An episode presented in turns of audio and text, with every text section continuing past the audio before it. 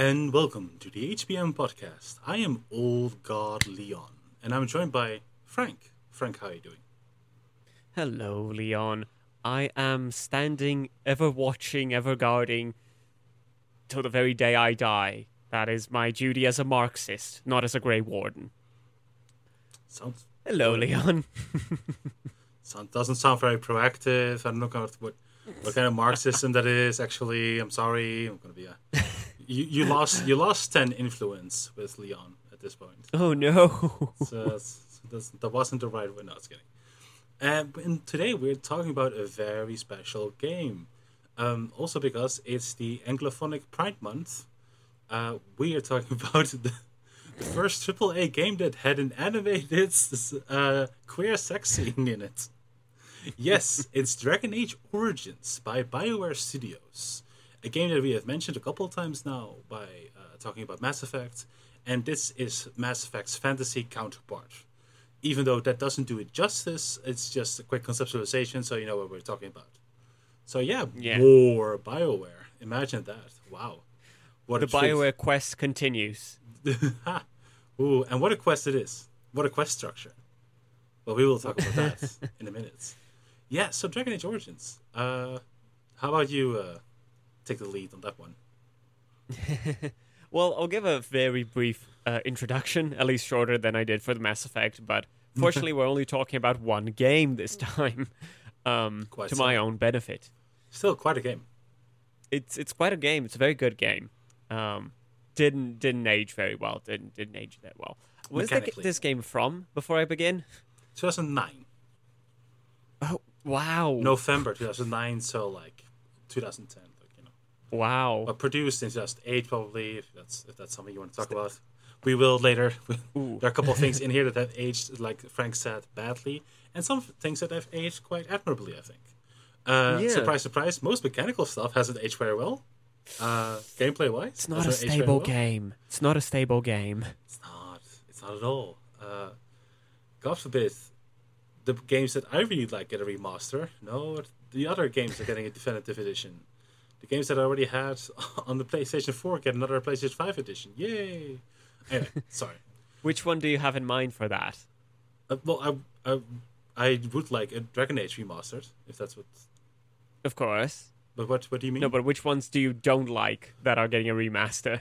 Or that you already The have? Last of Us Oh yeah, no. F- fuck that. from from PlayStation 3 to PlayStation 4 to PlayStation 5. So yeah. it's because it's because I have uh, Metal Gear Solid Delta on my brain. So Ah, no, that one is long enough.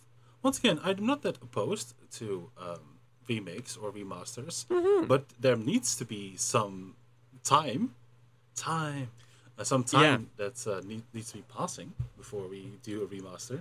it's also not really a good remaster because like it's the game's gonna look pretty much the fucking same.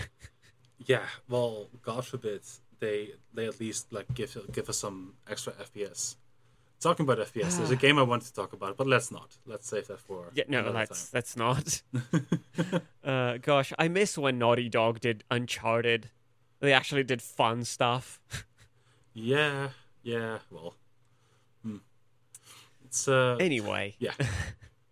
sorry. Oh, f- feel free to carry on with, dig- with digressions. No, no, no. I, I, I for just for the audience sake, I, I was going to talk a bit about uh, the news that we have been hearing around games um, since we had our Summer Games Fest, our not E3, Hmm.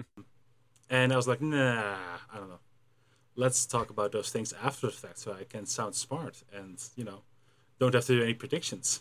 I can be an asshole from hindsight. My favorite thing to do.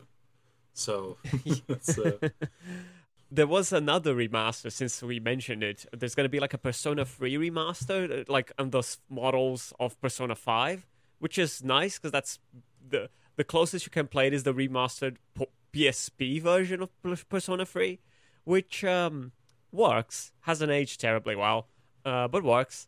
But I'm, I'm slightly annoyed that I bought that. but that's fine. oh, that's rough.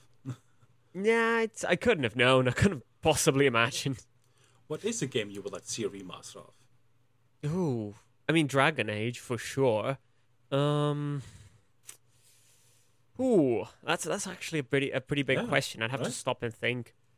but because like m- most of the games that I'd, I've played have either gotten a remaster or w- are functional. Um, it's like I don't think there are particularly older games that are like unplayable now.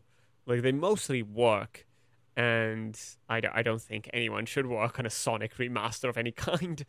Um, maybe Sonic Adventure DX that's generally well liked, but I don't think I have particular ones. I'd have to really stop and think about it. But yeah, I don't know. Interesting. Yeah, my non-answer does not please you. I've lost another five points. Um, No, no, no. It's it's it's it's fine. It's not a it's a neutral choice. response.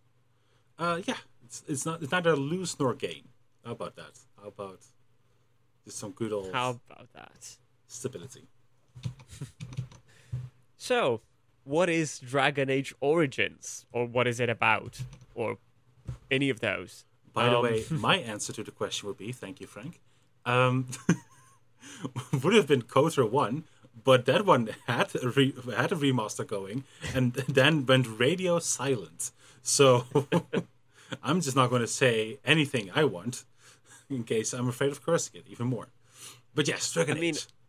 I, I recalled, uh, since you mentioned it, I might as well, because I recalled one which uh, could use, it's still functional, but could use a remastered or Oh, a remake version. Yeah, Um, but it, it has, it carries on uh, a weird curse with it. You know what I mean. Beyond Good and Evil 1 uh, could have like a remaster. Uh, Oh. But 2 has been, is the longest game in development hell. So who knows? Oh yeah. Oh, that was like a whole thing. They were so proud to show it off. That's that CGI trailer that they had. They were so proud to show it off. Um, like I don't know, like six A three E threes ago, and Something like that. That never happened. That never.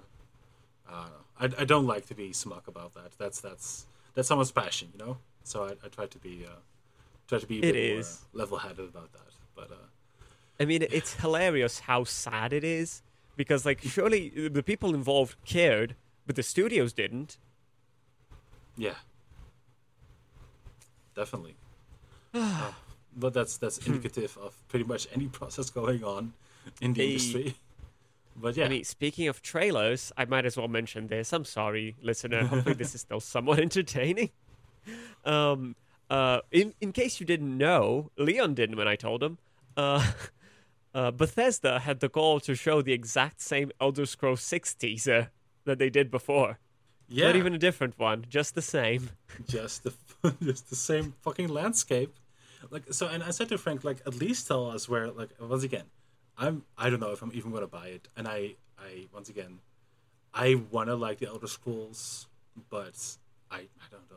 Oh, um, Morrowind is a remake I might be interested in, but uh, besides that, I don't necessarily. Uh, I'm, I've never been a big Elder Scrolls guy, but I do think that franchise has potential, as in theory every franchise has. But Yeah. um, yeah, doesn't really say a lot. But yeah, I don't know. Um, they at least know what what area they're the place is uh, going to be take place in. Because as I understand it, every uh, well, at least the recent ones, recent Elder Scrolls have like an area per game. So at least they by now they must know what area it is. So at least reveal that. That would have been something. and you could you could have just said you could have just given us a different CGI landscape and said the area name, like what part of the world it's at.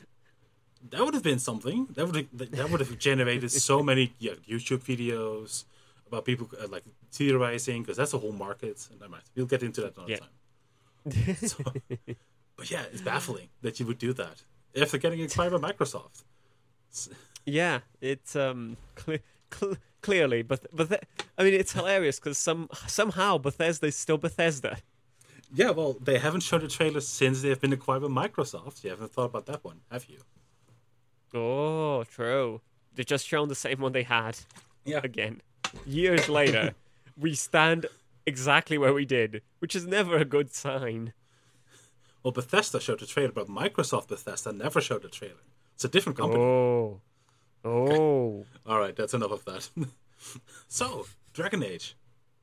Dragon Age. So, I'm going to do a very brief summary because um, we're going to talk about the subjects themselves very, very shortly, but it's basically a fantasy setting trademark. Um, that's the clearest way to put it. There are fantasy races, fantasy kingdoms. There's a, a hilarious not France, um, which we will get into. Probably not this time around very much, but eventually. And this is fantasy kingdom, fantasy races, fantasy places. That's that's the gist, magic and stuff. Uh, there's a not Christianity religion of the Chantry, and but the big thing I feel is is the existence of the Darkspawn and their counterpart, the Grey Wardens. Yeah. So the Darkspawn are these creatures that emerge out of the ground for out of you know spontaneous existence, uh, uh, I guess, and they endlessly exist. But generally, they usually stay underground, bother the dwarves pretty much always in a wide ranging amount of places, and only rarely come to the surface. Yeah. However, every once in a while, a dark elder god, uh, that is a kind of it's complicated. I'll ask Leon about it soon. Uh, but effectively, this entity um, takes a form of like a high dragon, uh, big dragon, uh, which is the archdemon, and the archdemon kind of herds the darkspawn towards the surface and towards the elimination of all other life, and that's when a blight happens. That's what it's called. On account of that, uh, during the very first blight, there came about the Grey Wardens, which are an order, a military kind of organization, uh, to effectively battle the Darkspawn and effectively destroy, kill the Archdemon, and end the Blight. They have a very specific way of doing so, which includes a a ritual that kind of connects them to their enemy, and as such allows them to to kill them really, and it's a lifelong commitment, and they need to to stay vigilant in preparation for blights. And you know, the game starts. There's a blight coming. Things go very wrong. It's all up to you, Grey Warden, to save the kingdom of Ferelden and its people, because it's still a Bioware game, and you need to be a hero for a hero's journey. I Um, need a hero. So that's Dragon Age Origins in a very small nutshell. Yeah. Um, just maybe you should have prefaced this by saying um, it is essentially a. Uh, uh, you, you should just imagine essentially like Tolkien fantasy. So you have your Yeah. humans, elf, dwarves, and uh, and the darkspawn who are essentially orcs. Should have said that in the beginning. Would have made things a lot more uh, clear. I think. Uh, we didn't, but uh, no, better late than never. So yeah, the, the darkspawn definitely are like these. Are essentially orcs. They look like orcs. They behave like orcs. However, they're a bit more of a problem, I would say, or well, hmm, the, no, well, it's it's not a competition, but they No. they have this they have this tendency to like pop up out of nowhere, and Yeah. you know, and because of that, we, there needs to be a, a separated warrior class that combats these things, and that's the Grey Wardens, like Frank said, and you know, Yes. it's, uh, and that that's the main conflict for this game, and uh, there are some very other interesting conflicts going on in this franchise or in this series, I should say, not franchise. But uh, that's that's a whole that's a whole topic for when we talk about the other games. So we're probably going to zoom in a little bit on on these things on this corner of Thedas, which is the world's name, and we take place in Ferelden, which is not England, like you said Yeah. not England, and to the west of not England, uh, connected by land, uh, separated by a mountain range, is Orlais, which is indeed not France. so those are the two nations that are uh, interest of interest to us now. And underground, there is the dwarven nation of the uh, Orzammar, of the uh, yes. dwarves. And then, quick, very quickly, the other two races that we haven't mentioned yet then are the elves, and that's gonna be it's gonna be a thing this episode. And It even, is. even though I'm probably gonna do my main bit on the elves on when we touch the third game, which is the most interesting Mm. one regarding the elves. Um, but I will give a couple introductions regarding the elves in a bit because we need to uh, talk about that. We cannot just gloss over that. I think.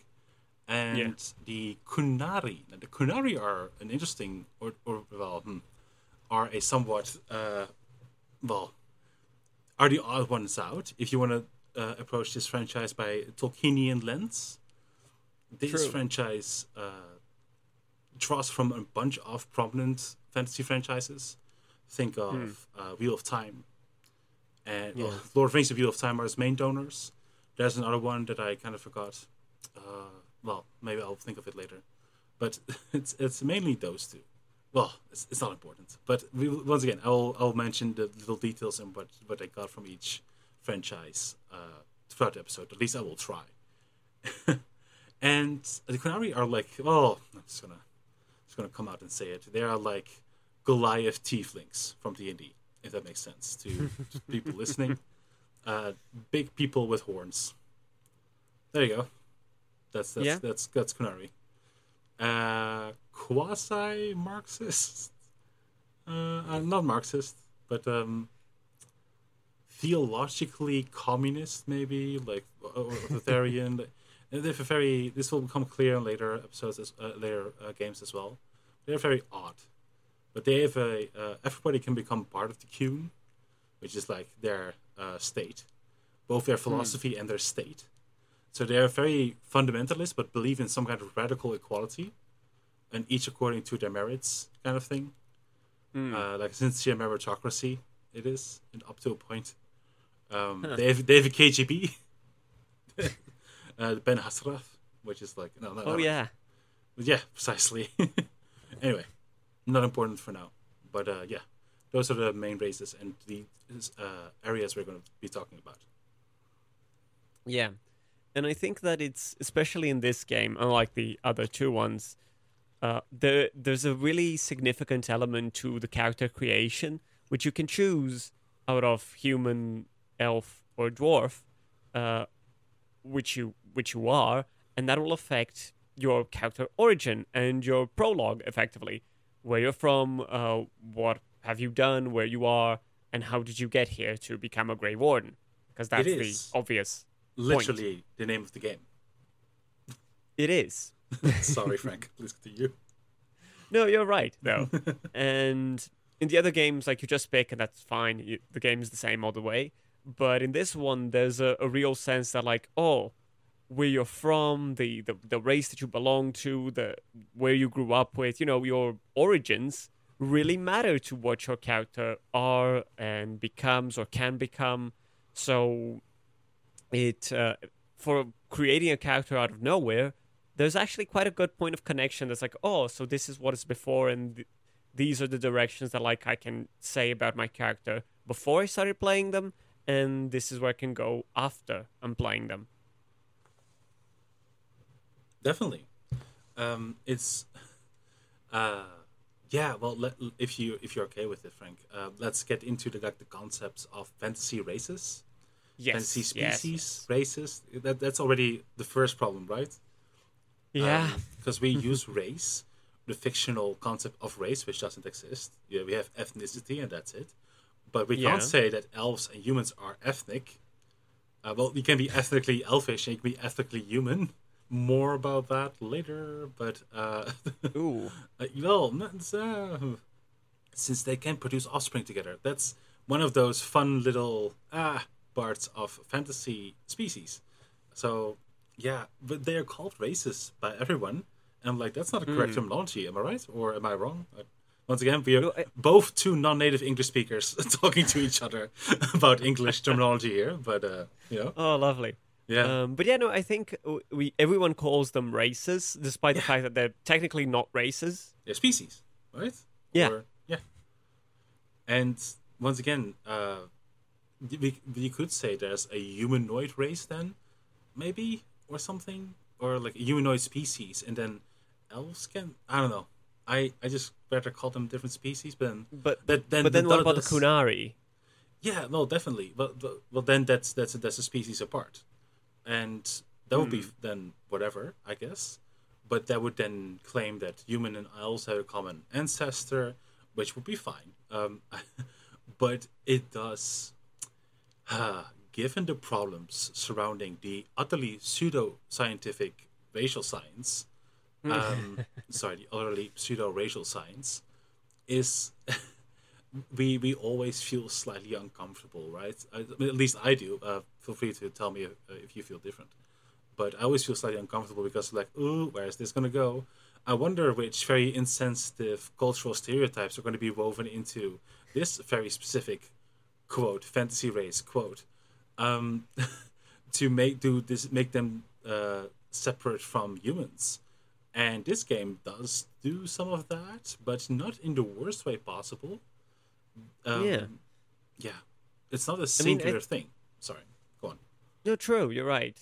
I mean, it, it happens in sci-fi as well, but I think in fantasy, it, it um, because in sci-fi they usually get away with like, oh no, they're, they're they're very different. They're very much a different species. Like they come from different planets, different places.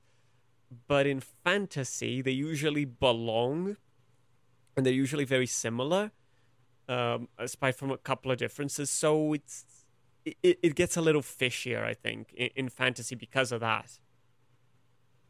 And and you know generally speaking they usually are applied or you know refer to a particular culture uh, human culture by the way. And uh, this game isn't the worst at it but um, yeah it's it's still always a little strange and a little mm, i don't know how to feel. Yeah, and I think this this is generated by a couple of things.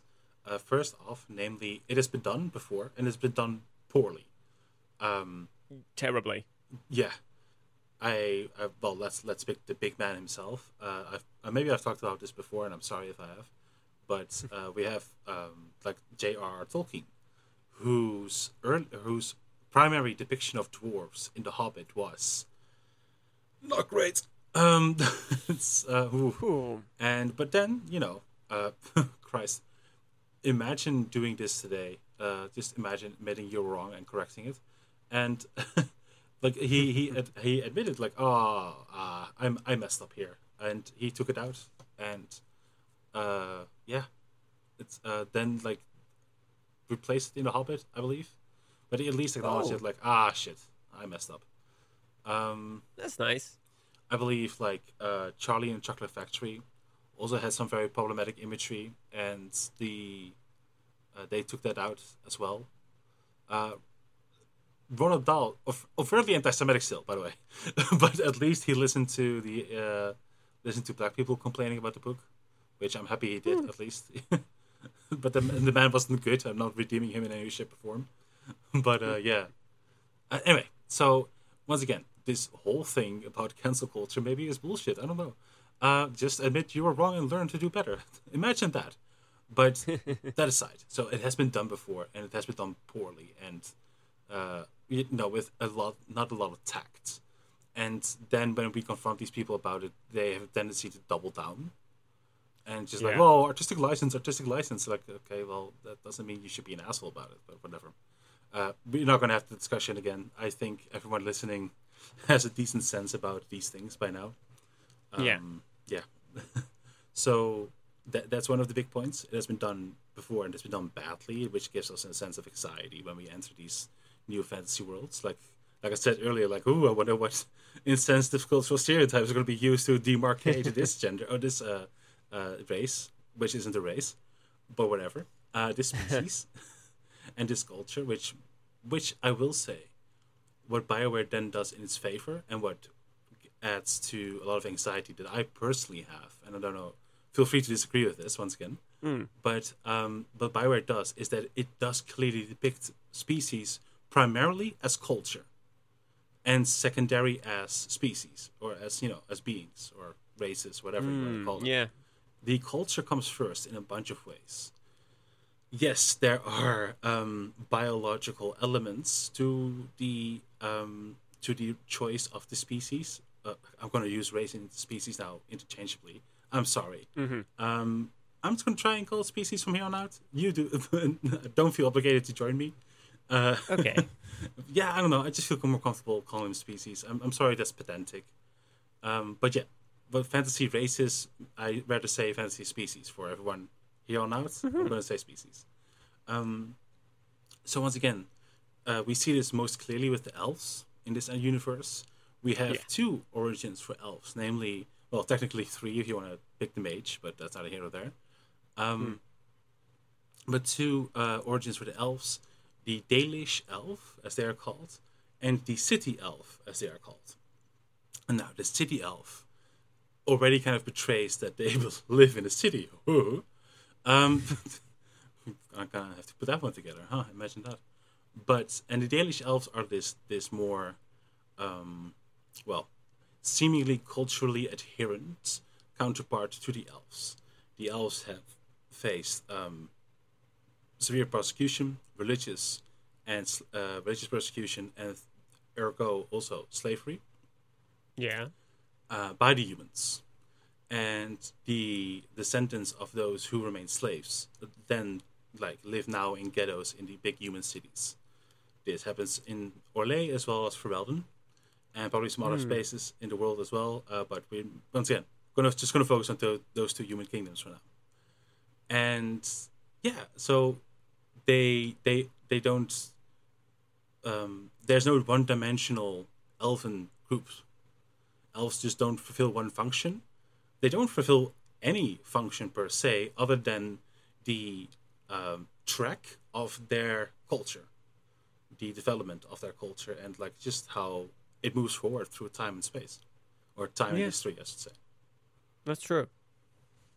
How do you feel about that? What uh, did I miss something? Did I? Uh... No, What- that makes sense. what to was your impression? Um, I mean, it's interesting, and I feel like this uh, this happens in others. But thinking just about them, uh, in this point, we we see the culture functioning, and we see the the ins and outs of them. We see like, oh, who is the um, community leader, so to speak? Uh, who's the one taking care of this, and who's the one taking care of that, and how do they interact? How do they engage? And the fact that you can talk to the individual people uh, helps to draw this picture of like um, even amidst the, the Dalish elves, so to speak, uh, and the the more united culture, so to speak, or more aligned. Uh, there's still, you know, the, the the differences, the different understandings and stuff, even to a, a brief degree. And as such, when when we compare like these two peoples in their cultural settings, uh, what is distinct is not like oh they are they they usually do this or this what they're uh, specially adapted to do, but um, it's much more uh, akin to the sense of like oh these are the elves that live in ghettos that are enslaved or akin to and something along those lines or these are the ones that live a more nomadic kind of life or settle themselves in camps in the woods and the like. So it's I think what you mentioned about culture first is a very good play on BioWare's part for this because yeah, they're different, they have these different elements, but the the cultural aspects of those and how do they connect is more significant. And I think like given how like we because one of the things or one of the species differences that is most pronounced is that of the dwarves that they like simply put if you're a dwarf you cannot do magic. Yeah, and there's a sort of natural immunity to it uh, like that. But the uh, rather than that being the sole focus there's an engagement with like how how does it work culturally? How do they engage with these other cultures? How does their culture function? And that is like a secondary or tertiary point. So we're getting just getting back to the dwar- to the to the Dalish elves or to the elves largely um we see these differences at play and how how it's not really about all their elves it's much more about the fact that you know they've been prosecuted. Yes, harshly uh, even, and yeah. to to note to denote this um this immunity to magic, it is then told to us through playing the game that this is because the dwarves live underground, very close to a material called lyrium, and lyrium provides essentially uh, uh, uh, it's it's booster magic. It's the it's the monster energy of magic essentially. Um, It's magical spice. Yeah, it's it's the magical spice melange. Indeed, it's very that's a, that's a, that's a better one. Yeah, um, Hey. they they they are very because you know it's a trade that Orzammar has monopolized essentially.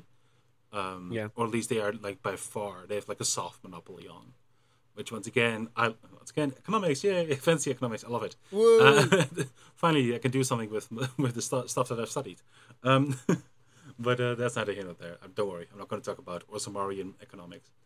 Uh, We fine, could. Uh, Fine, there's a fine codex for dwarven that, I'm crafts sure. straight from Orzammar. I'm not going to talk about them. Don't worry. but uh, to touch upon that, like they live very close to this substance, and this has rendered them immune to magic. So if humans were to live and occupy the same place, or if humans were to live very close to Lyrium, they would have become immune to it as well. So it's not something inherently racial; it's just locality. Oh right. Which was I'm in- sorry. Go on. No, I wasn't entirely clear about, about that. If if that, what was the causal co- the causal relation there? So thank you. Yeah, anytime. Uh, played this game a lot.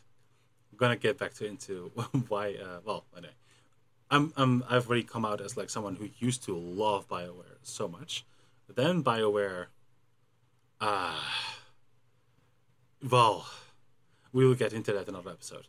Um, we already got into it a little bit about uh, on the on the Mass Effect episode, but Yeah. um, yeah. Uh, well, anyway, so uh, I, I played this game a lot, and I, once again, I love this world. Uh, I think it's very good. Um, once again, given how once again, 2008, 2007, this game was in production, maybe earlier even.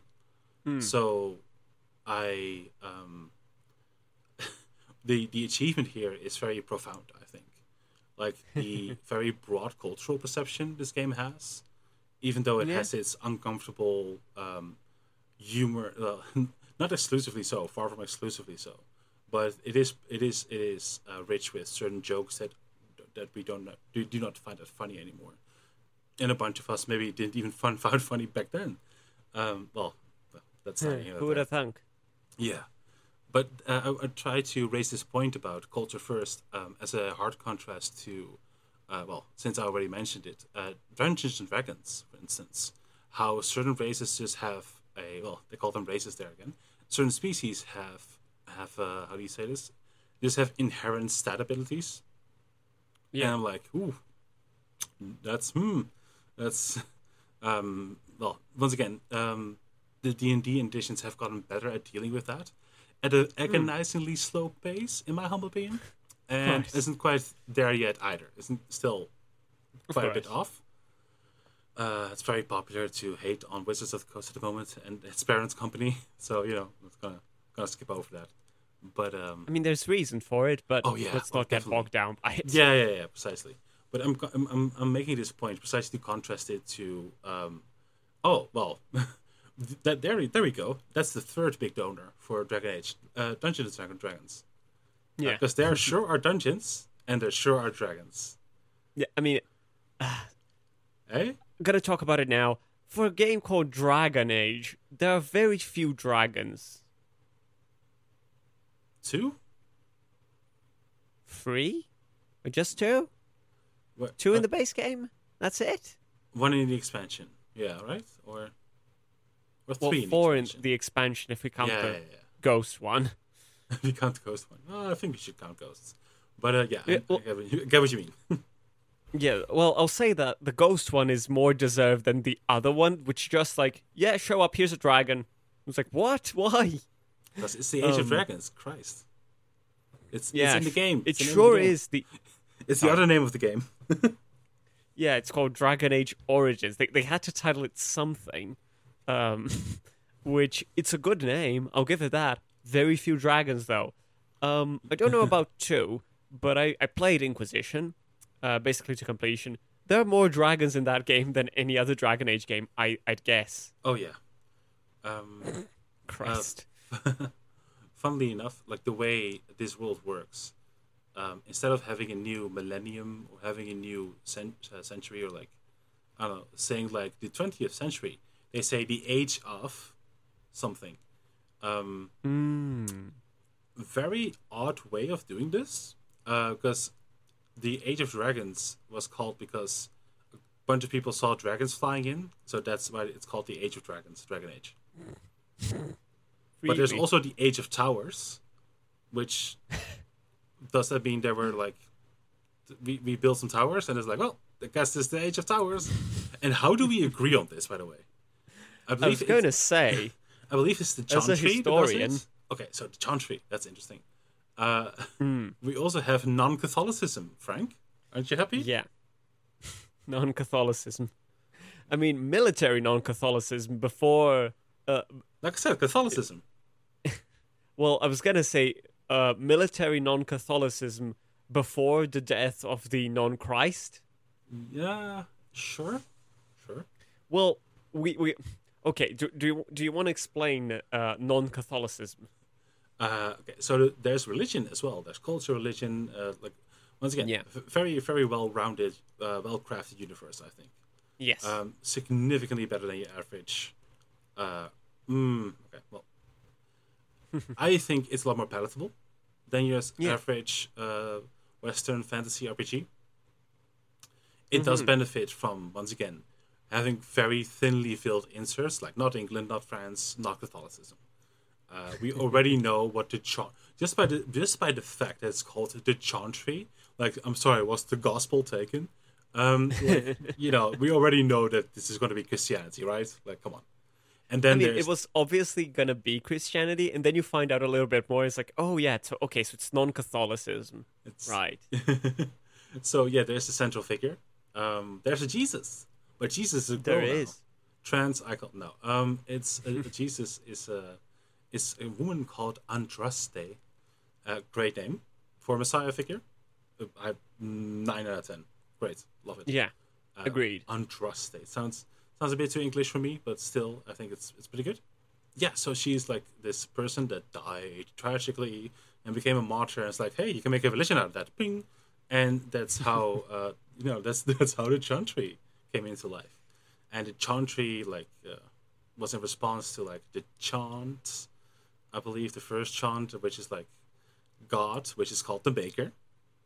Uh, Yes. which okay, well, two out of You ten couldn't for use the one. creator, so you used the maker. Yeah, well, give him give him a cool name too. What's what's what's that about? Anyway, well, but we do know immediately what the maker is. It's God, you know. So once again, very thinly filled.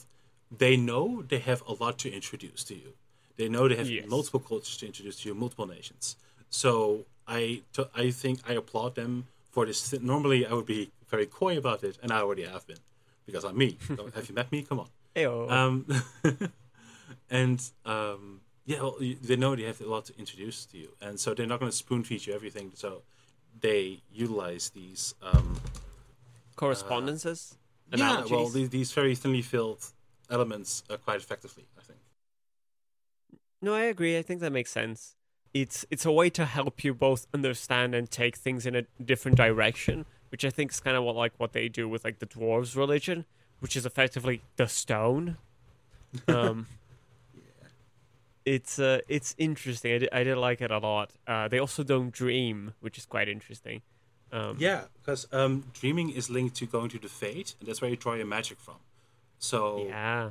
uh, yeah, lots of, lots of good connections there. It's a very interesting world building, and while there is a whole bunch of codex notes, a lot more is told through the dialogue, through the conversations. And it's like, I um, I tried, I wanted to read all the codex, but uh, even the completion itself, as as me, uh, can't handle all of it. I couldn't handle all of Mass Effect, and this one even less. I think. yeah. um I'll just I'll just make that point since I started talking about it. Uh, military non-Catholicism before Catholicism was more military, uh, because uh, she was Andraste, was the prophet Andraste, uh, before she became uh, you know the figurehead, um, after she died. But uh, like they effectively marched on their enemies to like try to get them to convert or something, and then she was like captured and burned at the stake. Um, something along those lines. So, the, uh, so there are her ashes, um, which are remarkable. But uh, that's why I say it's like they did a march, like a military march almost. It's it's odd. It's interesting. Um, and she had like her generals and stuff, so it's weird. uh, but it's largely non-Catholicism, and that's okay because you know th- then you can do interesting stuff with non-Catholicism, like uh, having some people believe that uh, the act- your actual um, prophet is or or you know Messiah or something has been reborn in the form of a dragon. For example. Yeah. So um, then an interesting notion is that Andraste marched upon a nation of ma- of mages called the Tevinter Empire. We will talk more in detail about the Tevinter Empire when they're more relevant. The Tevinter Imperium. So, sorry, sorry. Uh, Roman mages. Everyone, Latin. Mages. Roman mages, of course. Um, which would, well, which would be a contrast with, uh, with, uh, with the whole Catholicism. But anyway, point being, um, she marched upon the mages who like were corrupt and evil. So everyone who believes in that version of the Chantry or like follows that specific Chantry um, believes that that uh, magic is meant to serve men, not rule over them. So mages are not allowed to have public office, I believe. They're not allowed to own land. They're not allowed to have children, I believe. Uh, and they are locked in these towers, which are fa- which are uh, fancy enough, I, I guess, um, academic prisons. Yeah, And they have cops they do. called. They have the- a spec- Go on. they have a specific branch of cops which uh, police, guard, control, and pursue escaped mages, called the Templars. Uh, that's a term you've heard before, haven't you? They they couldn't come up with another name for this one. no. And I don't know. It's it's fine. I guess uh, we can use Templars. Templars have been used by so many different things that we can kind of use use them. I feel. Uh, Sure. right. It's it's it's not gonna. Yeah, I don't mind. Yeah. They're And- they're terrible always, pretty much. Yeah. So yeah, that. Uh, yeah, I don't like. I kind of like them. They're very clearly cops, like just there to perform as uh, immediate executioner, judge, jury, and executioner for for mages if necessary. Uh, yeah. Yeah, they um. well, I, I think we should briefly mention to the point that they have like a, a quick genocide right. Right Oh yeah, the right of annulment. sounds mild. it isn't.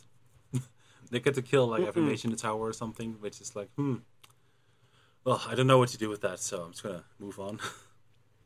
Yeah, we we uh we- we're very ACAB here, and they're blatantly cops. We don't like them. We don't like cops. So uh, m- moving right along. Yeah. So let's let's talk about the the journey that we experienced throughout the game since we spent a long enough time just building up the story and the world again. Well, we were talking about the story and how this representation, so it was at least uh, a bit more interspersed. But yeah, you can uh, the way the game goes can determine already on your first choice, namely your origin.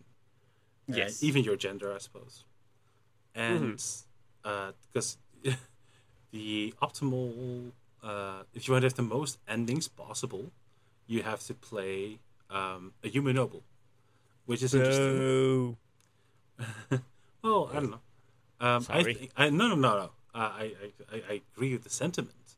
It is just, it is a very honest and responsible handling of privilege, a thing that Mass Effect doesn't as much. True. Um, yeah, and it takes place in a place called Ferelden, and a human noble, so upper double upper class, um, is uh, is going to have the most uh, fun, or like not the most fun necessarily, but like um, it's going to have uh, like a lot, a lot of options at their dis- disposal, right? So Yeah. it has a very responsible handling of this uh, privilege that you have as a human noble, in opposition to once again a city elf or normal or like a Dalish elf or what have you. And I think that's very unique for its time. Like you know, to have such a thoroughly grounded perception of privilege, and have very be have having it very being very con- constant and consequential. Uh, I think is, is you know it's very impressive for its time. But once again, released in two, late two thousand nine. Uh, there are games that come out today that do a significantly worse job at it. And yeah, I don't know. I think it's impressive. Yeah, no, no, I agree. I, I think it very much is aware of like what privilege is, what privilege can be, how it influences things, and how it's influenced. And I think it's notable as well because, like, I in my origin as well, I started as a dwarf noble, and you were uh, because I wanted to be a dwarf for some reason, and uh, you had two options: a rise to power narrative or a fall from grace. And fall from graces are usually more interesting. And the thing about that is how I believe the rise to power is commoner one, right?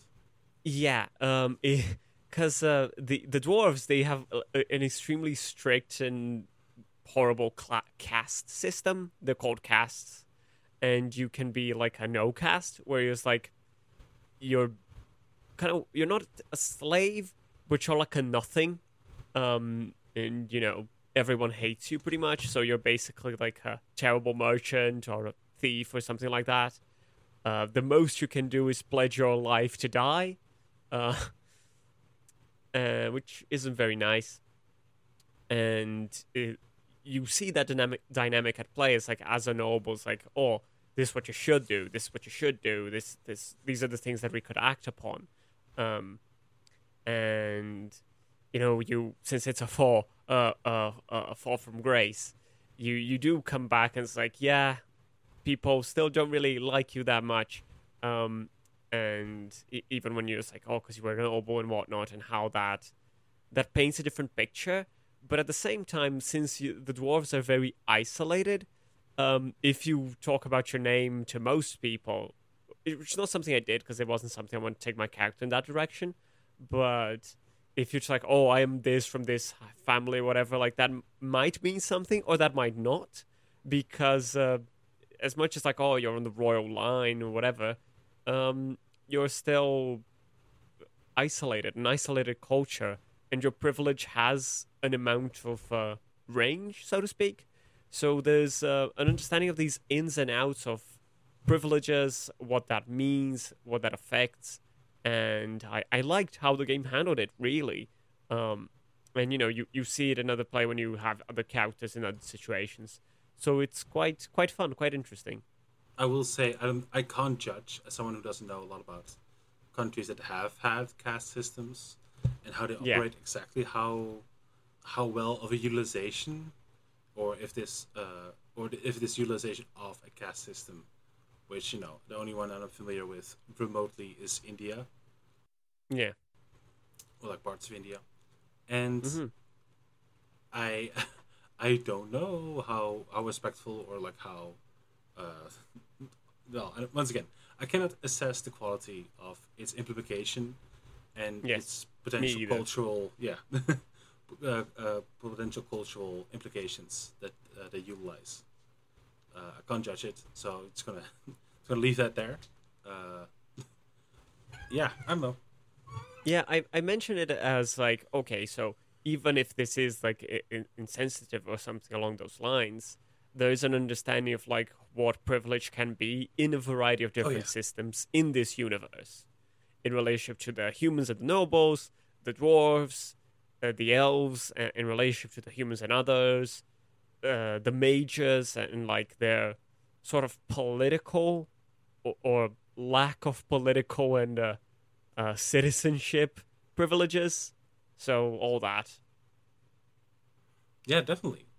Um, it it feels very well woven together in a very mature way yes. that kind of like is absent in a Tolkien or in my opinion also in Wheel of Time and definitely in D- in D and D, but D and D lays claim to different things. So I, I don't know. I suppose Tolkien yeah. does as well. Um, uh, it's one thing that I'm very agitated by when making my way through the colossal Wheel of Time was that there were people that started off as commoners, and they turned out to be important. Okay, well they were ordained by fate to be important. Blech. But okay, that that was the name of the book. It became pretty clear, so I shouldn't complain about it going through it. um, yeah, go on but okay, but they were commoners, and then those commoners become kings, emperors, queens, and whatnot. Well, technically not queens, uh, but like archmage, uh, archmage, and I don't know, like stuff like that. And I was like, oh, that's too bad, isn't it? We- That's We we need to do an episode on Terry Pratchett at some point. oh yeah, Just putting it out there because like Yeah. that's uh, in in one of the novels. I'm not gonna say which one, but it's like oh, there's this uh, uh, noble heir and whatnot, and what they're gonna do. And it's like you know what, you you should actually just break down this monarchy and have it be a different kind of system because monarchies are horrible, shitty, shitty things. And it's like, yeah, no, that that makes sense. Um, and that's where that goes. Um, good. so you know, I I I like Terry Pratchett a lot. Yeah, and I suppose uh, not not much like that happens uh, at the end of this game. But let's start at No, I mean I didn't expect it to either way, but like that that I didn't expect in Terry Pratchett because I hadn't read much of him, and it's like, oh, this is neat. But you know, there's there's interesting results in this game, as you do become in, in a great deal of games. Uh, you do in Mass Effect and Bioware generally, you become Kingmaker. you become more than just a kingmaker, I would say. But yeah, it's, True. um, yeah. Well, um, well, anyway. So you pick an origin, and then you have an origin, and you're like, oh well, this is nice. I think usually, and Mhm. then something goes wrong, Boo boo. and then it goes, and the thing that goes wrong gets worse. But who's there in every origin to help us out of the wrong? Duncan. a man named Duncan. Um, Duncan is uh, ah, who is um, ruthless. Is renegade Aragorn, I think, uh, if you will. He's um he's chaotic good Aragorn. Ooh, I'm not chaotic good, but yeah, it's Mm, um, lawful evil. I I don't know about that either. I, I don't know. Um, but move, okay, move, having to move on. He's he's soft spoken. Sorry. Uh, he's soft spoken but demanding, and he is terribly competent with that sword on his back. And Oh, he, boy. and uh, he uh, he's recruiting you into his majestic order of noble warriors called the Grey Wardens. Uh, usually because you just went through some uh, terrible stuff, you're like, yeah, okay, I guess I'll join. Um, You basically have no other option. yeah, uh, I, I would love to go through each origin, but we don't have time for that, sadly.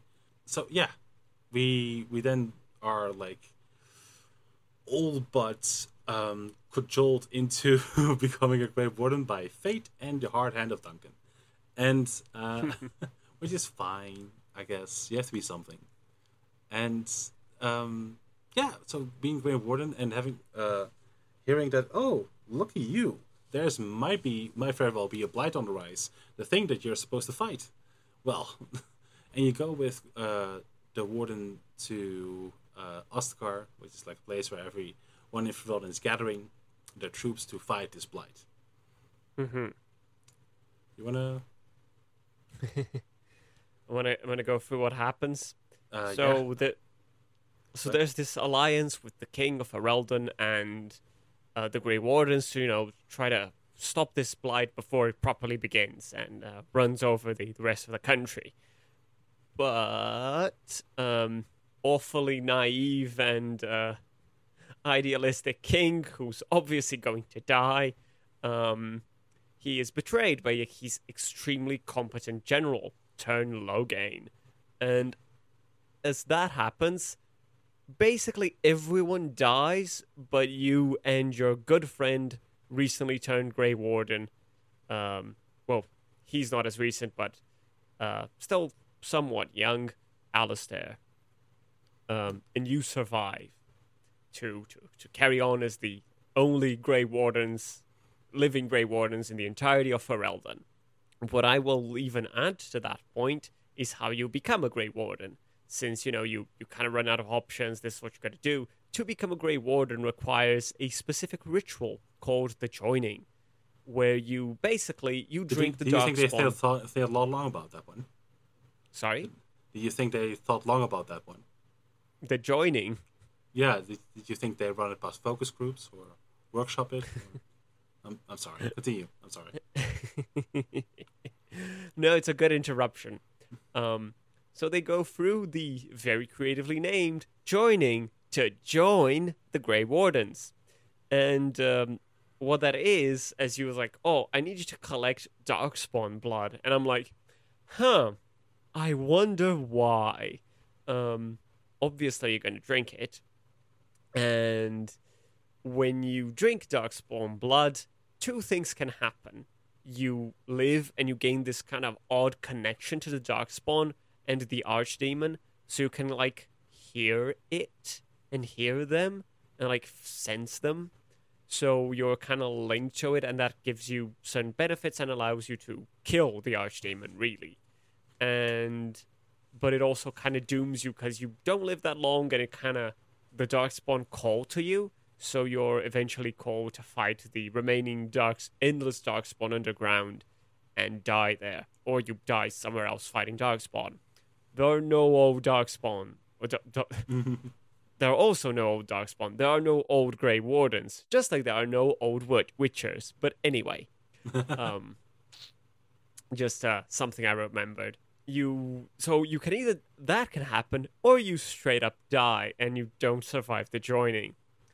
And Which you is know, not something that's advertised. No, no, no. So It's the joining is a secret. It's a secret late. ritual. Yeah. I mean, at that point, just like I, I was gonna die anyway, and uh, I'm here. Might as well try to do something with my life. Um, Well, how do you feel about that? Let's just let's. how do I uh, f- Well, how do we? let's give us. Uh, you know, since you love ethical philosophy. Uh, so I, yeah. as a free choice, I'm going to talk about that. Um, if there is such a thing as a free choice, um, you know, the like, okay, I could. There's the chance to devote myself to the service, or I die. That is not a horrendous choice to make, but the problem is by the time you find out what that choice entails, you need to take it, or you are killed uh, which is when uh, Duncan proves to be the the, the renegade Aragorn, uh, because you when you go out to collect the Darkspawn blood in a, with the proper uh, party gameplay sequences, it's you and three other people. Is that right? Um, uh, well, yeah, two other people and Alistair. yeah, right. Perfect. Yeah, that's what I thought. And Alistair has already been through the joining. He's fine. And you have two other recruits who will undertake the joining with you. And the first one is like, uh, you know, he's committed. He's serious about it. All right, let's do this. He takes it and he dies. The next one who was very nervous and uh, concerned about the whole thing is finds out he can die and sees the other person die. He's like, no, no, I can't do this. I, I need to go have a wife. And then Duck Duncan stabs him. Yeah. So by that point, there's no choice.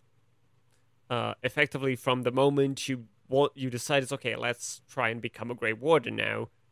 Though, you've that was the choice, and you weren't aware of the consequences.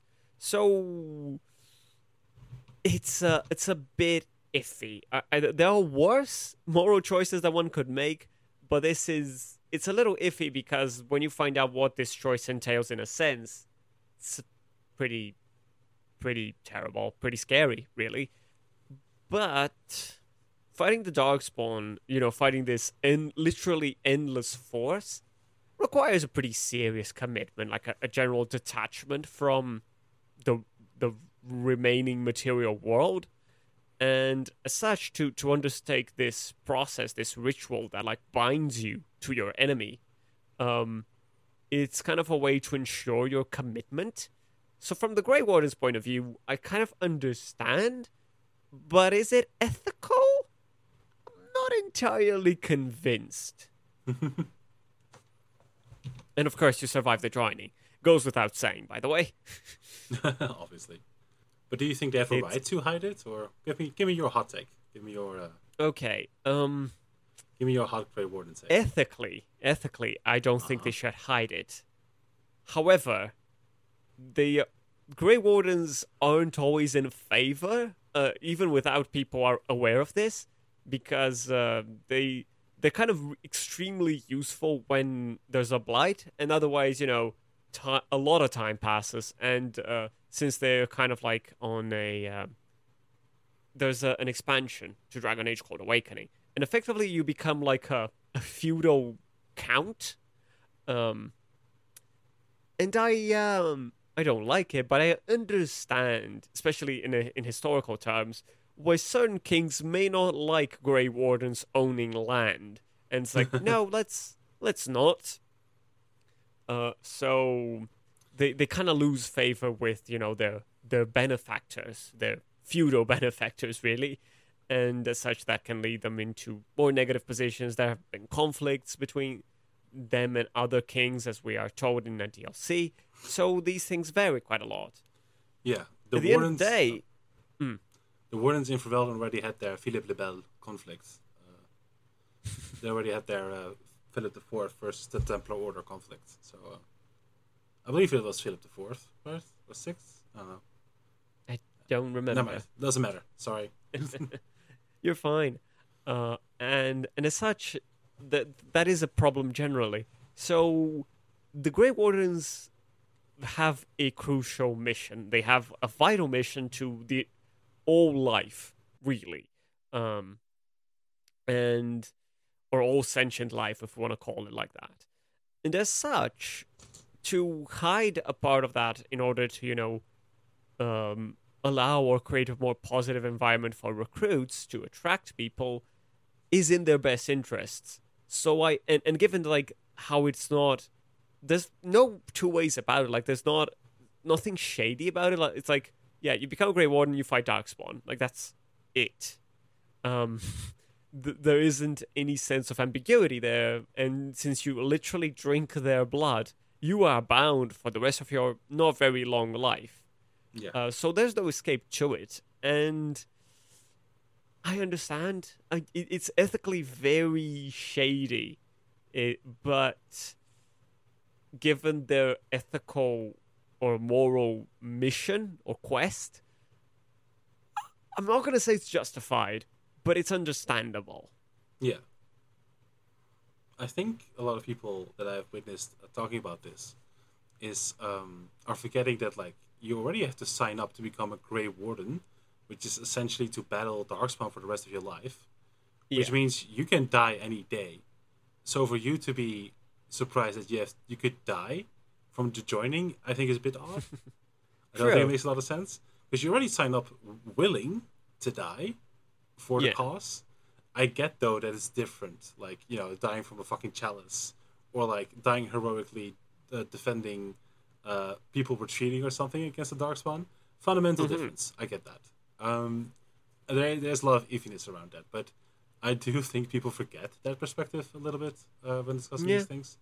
Uh, once again, I don't condone it, uh, what they're doing, and oh yeah. but that's that's like I would and I would use that same argument then to be like, okay, uh, since people are already willing to die, why not just be open about it? Like True. I don't know, just it, it's like I don't know, uh, this whole idea because you're gonna because Duncan kills the man. By the way, Duncan could have at least given him a speech. Uh, yeah. Uh, Duncan give him, doesn't give him a speech. It just draws his blade, like drink the drink the blood. And it's like no, no, I'm not gonna. Speak. Like where where's the where's the soft approach there, Duncan? like, where's uh like I, I just feel like they should have an obligatory course in like I don't know, uh, like some some counseling or like some uh, Where's where's HR and all of this? Uh, that's all man. that's so that, that's it's, it died at the Battle of Ostagar. They, uh, well, it's it's pre Battle of Ostagar at this point, so no excuse. I know. uh, but no, in all seriousness, it's yeah, it's a decently crafted, I would argue, uh, uh, ethical dilemma. Yeah. More so than your average Mass Effect one, which is a bit more. Ah, I don't know uh, well, we already did our episode on that, so no need to go back to that. But I think this is once again a trademark for this game, this game specifically. The other games, yeah. uh, we will get to those when we get to those. Once again, it's understanding of social dynamics and just enriches the lore and how these organizations and uh, groups of people interact with each other so so well. And this mm-hmm. is one of the many examples of that. Once again, it, it's a bit trite, sure, but for 2009, I thought this was very captivating. Young Leon found this very captivating. True. Like, ooh, I'm not is, joining a noble warrior priesthood stuff. I'm joining a group of people that are very grim. Yeah, Very not grey, very if you will. cheerful. Ew. Sorry, sorry. No, that's that's good actually. Um. I, I was gonna note it also allows for a very hilarious trope. It's a very grim trope, but I find it hilarious. Like you know, the person who's serious, who's willing, who's committed, they always die the joining. Yeah, Because of course they do. It's like, oh no, they're serious about it, so they must die. definitely. Except No, you yeah. and the other characters in the in Awakening, because in the main game, no one else undertakes the joining. As a brief aside, it, it would make for a very different game, and um, it would be really difficult to craft it for a bunch of reasons. But could you imagine? Because like in Awakening or like a, a, in a, a different like Dragon Age game, was like, oh, these guys are gonna go undergo the joining or whatever, and there's a percentage chance that they live or die the joining. So at any any given playthrough, they could all die or all live. Yeah, yeah, that would be. I'm not sure that'd be something. fun, but that sounds interesting. Yeah, well, it would give like a certain gravity to each moment, you know, yeah. and would make re- uh, replayability really interesting. If Oh, just, yeah. it's, if it's just randomized or something, imagine that. I mean, Bioware would never because Bioware is too choice based. Yeah. Uh, they might obscure a choice, but they would never remove the choice. I mean, you you could uh just have a setting that's like, okay, uh, do you want, uh, you know, like a menu setting? It's like, oh, do you want them to live or die after like your first playthrough, Yeah, where you can uh, change the randomness? Sure, sure, sure, sure.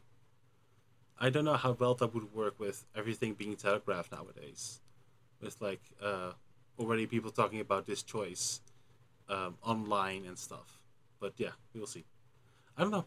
Uh, that's an interesting idea, but uh, Yeah, it, it would would require make a lot for of a voice work. complicated game. Yeah. but yeah, so Ostagar, huh? Loghain, huh? What a guy. Loghain. Um, I think that's. I'm gonna say this. Loghain is the most disappointing character in this game. I think He's very smart though. I think in some he ways. is, except where it counted. Um, uh, uh, yeah, maybe. I think um, another figure that we talk to later has a very interesting uh, read of him, namely that like he approaches everything as if it's a human army, the Darkspawn.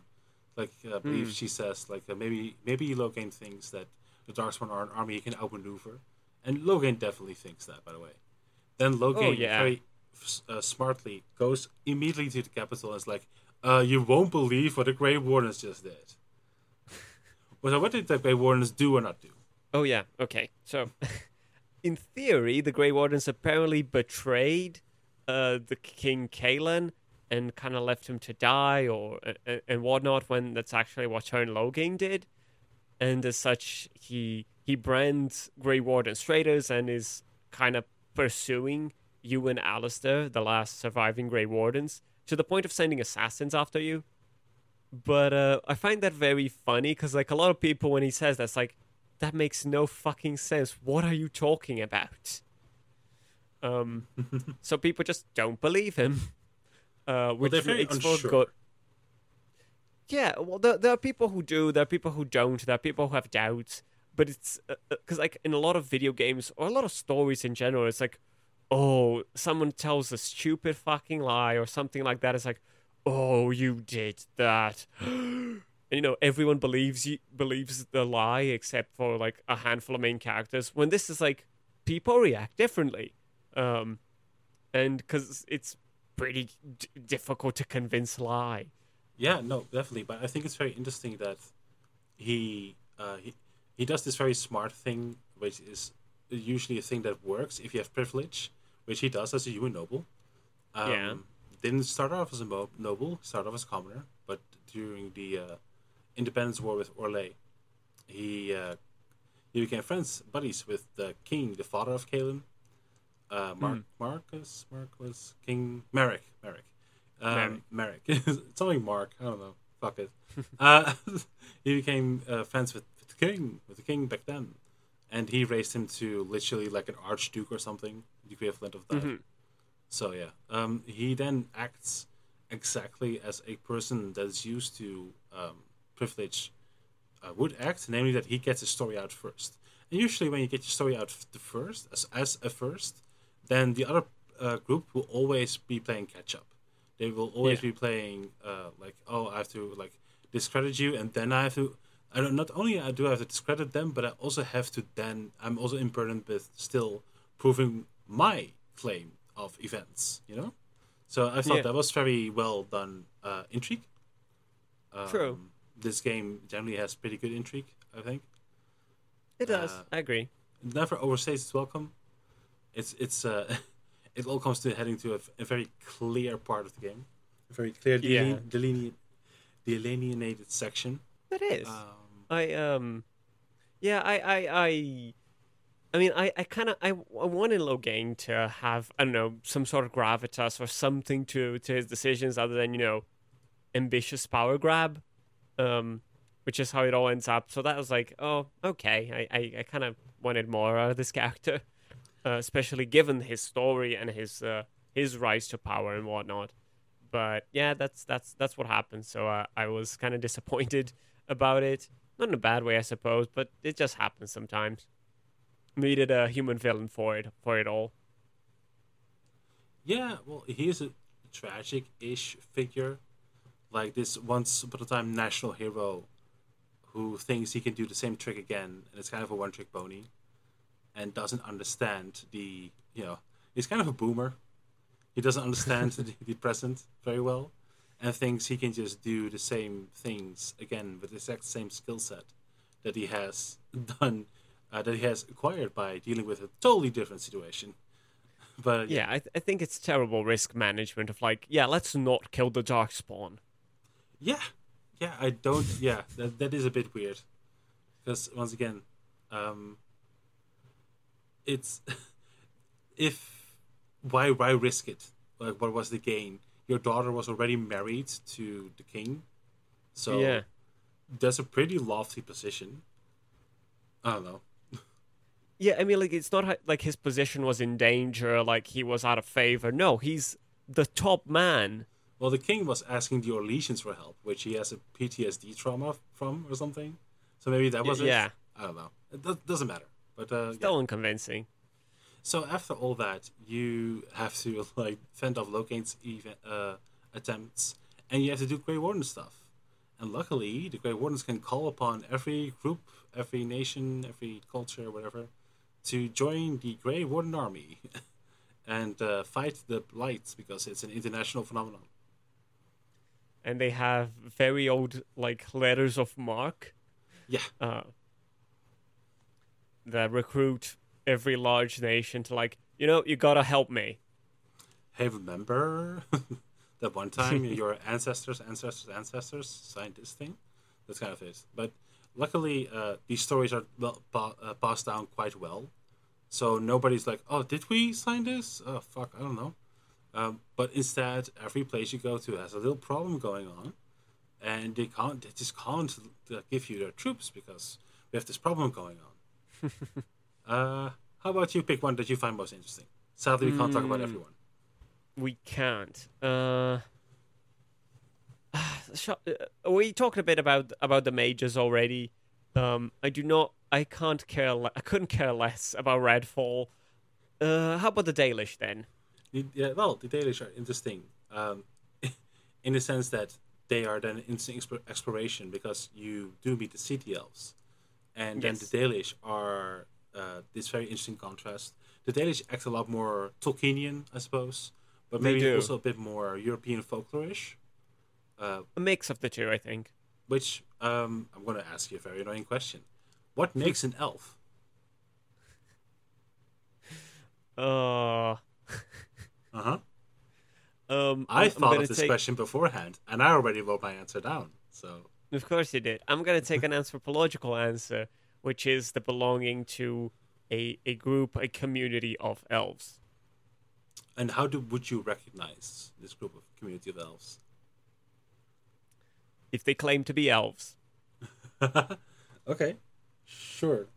But okay, so this this whole conception of elf has been very interesting, um, and it's such a a, a, a tremendous notion throughout fantasy fiction. Um, Mm-hmm. Once again, utilized most famously by Tolkien, um, but also very distinctly by Tolkien, um, in more ways than people give them credit for. People just kind of like assume, like even within the Lord of the Rings movies, like the Mirkwood elves are very different from the Rivendell elves, and Rivendell elves are very different from the Lothlorien elves, and Lothor. Okay, you, you get the idea. but they all kind of like nature a lot. They love hugging trees. They have long hair. Uh, Yeah. they're all white in the Peter Jackson movies. Uh, Hmm. um, yeah, but yeah, that that sadly has left this mark of that elves need to be white as well, which is weird, man. That's you know, uh, even Tolkien was like, I don't know about all that. I don't. Uh, I left South uh, apartheid South Africa, and I don't necessarily care that much about race, which might have been a publisher's statement. I, once again, I don't know how cool the the, guy, the man himself was, but uh, yeah, I don't know. Given the fact that he wanted to reconsider his perceptions of, uh, you know, the uh, unfortunate dwarf characteristics, I'm going to give him some credits uh, and say that it's plausible that he yeah, felt that I way. agree. Uh, imagine being like less uh, less progressive than a fucking white Oxford professor that was born in the 1800s.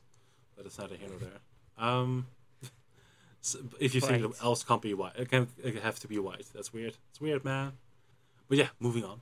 The uh, this notion of elves is like it's it's very interesting because you asked me like, oh, are the Asari elves? And I'm like, hmm, I guess. So one of the notions I would put forth is long-livedness, uh, which doesn't have to be the case, but is the case in this in this uh, in this franchise in this series.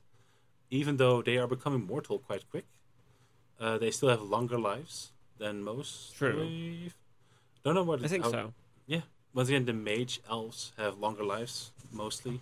Um, the city elves then the shortest. And I never really get. An, uh, I'm pretty sure it's in the lore, in one of the many, like you pointed out, thousands of codexes. Codexi. I Oof, don't know. they're Um, long. Yeah. So I'm sorry I don't have an answer for that, but long livedness is often often a thing, and this uh, uh, um, this link with nature also seems to be very folklorian link. hmm Um, Tolkien then also like drew uh, inspiration from um, Norse mythology, where elves are also a thing, right? And dwarves and elves uh, might be like you know one of the OG inspirations for those things for both possibly. dwarves and elves. Um, because we know uh, dwarves craft stuff; they craft Thor's hammer and so forth and so on. So Yeah. the fact that dwarves are good at forges and crafting things, fine dwarven crafts, face more somewhere. Um, Mm-hmm. It's this this episode is sponsored by no. So you know these notions are pretty old and like embedded in uh, older older European cultures. I don't know about elven notions outside of Europe, and I'm sorry for that. But that is very interesting, and I'll, I'll look it up sometime. Um, but I'm, I kind of have to focus on what I know, so I'm sorry for that. uh, so yeah, this this idea, and, and once again, they are very elvish, aren't they? They they they, they hit a lot of boxes. The long livedness, uh, bows, bows, big on bows, um, which I think is mainly a Tolkienian edition. I'm not quite sure. Mainly a Peter Peter Jackson Tolkienian edition. I Yeah, probably. uh, big on bows, big on bows, and um, like in their nature and all that, and they are very mystical. The language that they speak is uh, somewhat inspired by Tolkienian Elfish, I suppose. I think, not quite sure, but uh, I'd very- imagine. it's it's very sing songy. Um, I don't like saying that because it might be considered condescending, and I don't know exactly what languages, maybe real life languages that is drawn from, which is might inadvertently be not condescending, and I don't want to do that. But yeah, so I don't know. This this idea of uh, their ideas of elves are interesting. The fact that they live Yeah, in I mean- ghettos is odd then as well, and Yeah, I'll I'll preface my or I'll uh, give a post fa- facto uh, response to my answer that I was thinking about like okay, what makes the Dragon Age elves, um, th- what makes these elves elves for them in they have universe? pointy ears. Sorry, yeah. Uh, so it's like it's it's difficult because like yeah, there are things which are like oh, but what like makes these Dalish elves or these elves in Dragon Age elves, and it's not entirely clear. I think that's uh, the the point you drove before, that like they it's culture before species, and the culture is more varied and not as obvious in those senses of you know what we traditionally or more stereotypically or typically uh, think of elves. And they're elves sure but in what ways are they that connected to the elves? Because like okay they they do live in nature. Okay they do seem to be more long lived but is that like a defining characteristic for them and that's not as clear at least from playing this game Definitely. Yeah, so it's um I think that's one of his greatest assets, like this idea, like you said, culture before uh, you know, ethnicity is pretty good. Um I guess we could get into uh, Oh yeah, so the uh, the uh, conflict yeah in the uh, in the forest is then also interesting because it it has to do with like the lingering wounds of human cruelty yeah and how holding on to this hate can then um, lead for it to be taken out on someone else, which Yeah. is a very difficult narrative to pull off. I'm very hesitant to, uh, yeah, I don't know. I mean, it's cycles of per- violence narrative. It's it's extremely difficult to talk about. Not just a Um, cycles of violence, but like clearly like an oppressed group of people cycle of violence, which is just a tad bit different. Yeah, yeah. Um, I am familiar because you know in, in Brazilian history that that is a thing and that is a case. And in this is not we're not necessarily talking about people of privilege, but people of you know uh, lower classes or of like a more criminal uh, group or something along those lines. But that leads to this um, re uh, of violence, uh, so on and so on and so on, in ways that are quite terrible. But you're right, of course, that uh, in this case it's much more obviously a kind of you know justified violence because it's it's an oppressed people against the oppressor, but that has marks. I mean, I, I've spoken about this in the Word for World is Forest episode, uh, or text. Was that a text or was that an episode? No, it was an episode. Okay, thank you. Uh, it's, I've been doing this a while. And you might also have done a text about it, but we did an episode contrasting it to dying uh, uh, seven times never kill man with Arthur. Remember? Oh yes, of course. That that because like I think I did. I may have done a solo episode on it or just a text on it. Uh, but when we talked about Arthur, that came back again. Whereas, um, you know, the, the the point basically that this violence can be justified, but it still leaves wounds because violence leaves wounds. And in this case, it's like, how can this holding on to this anger and this this hatred that is justified can still lead to further wounds to people who are not involved there and, and can you really blame generations like that uh, which is kind of what, what is happening in the in the conflict with the, the elves here in the, the funnily mentioned funnily named woods Indeed, no. Um, so yeah, uh, it's it's difficult to navigate that precisely because it can depending. It, it's gonna well, it gives it a fairer shake than I than I think most would do, and I Yes. think uh, later on the game, uh, the, the second game, Dragon Age Two, does it a lot more poorly. Does the same thing but poor, more poorly. Um, Also because it's less. Uh, anyway, we'll get to it when we get to it. And Mhm. and this is very uh, zoomed out and very zoomed in. It's the tragedy of a uh, of a singular man, but at the same time, it is this tragedy is so clearly representative of larger, uh, like in this case, entire culture felt pains. It's it's Yeah. so emblematic. It's so uh, the crimes committed against these people are so mono- monotone. Monotone is that the right word for it? Uh, they think so. overlap. They overlap quite a bit. They Hmm. they're they're quite uh, they're not quite singular, but close enough, right? Uh, it's always like violence, killing, and like you know all that stuff. And yeah, there is a breaking point, and that breaking point, holding on or like you know, handling um, from that pain can have negative consequences for your culture and your people at large. Because what does this uh, elven wizard do when he sees that a bunch of humans have killed his uh, family? He curses that uh, group of people and they turn into werewolves. And those werewolves then later on hunt his uh, his his tribe. What's it called again? His uh, there's a specific name Um, for the elven group. Um, Yeah, that's a good question. Um, Oh, um. Okay, well, never mind. You'll just, but yeah. So, his his group of people are then are then harmed, and he is the keeper of that, and that's like the, the uh, you know, the first among equals, the um, the the one that like keeps the lore and like essentially decides where the whole group is going to go to and how, how they're going to know yeah, the community leader. yeah, and um, you know, this this person then but kind of betrays his function by doing that, by uh, leaving this like uh, this curse intact as well.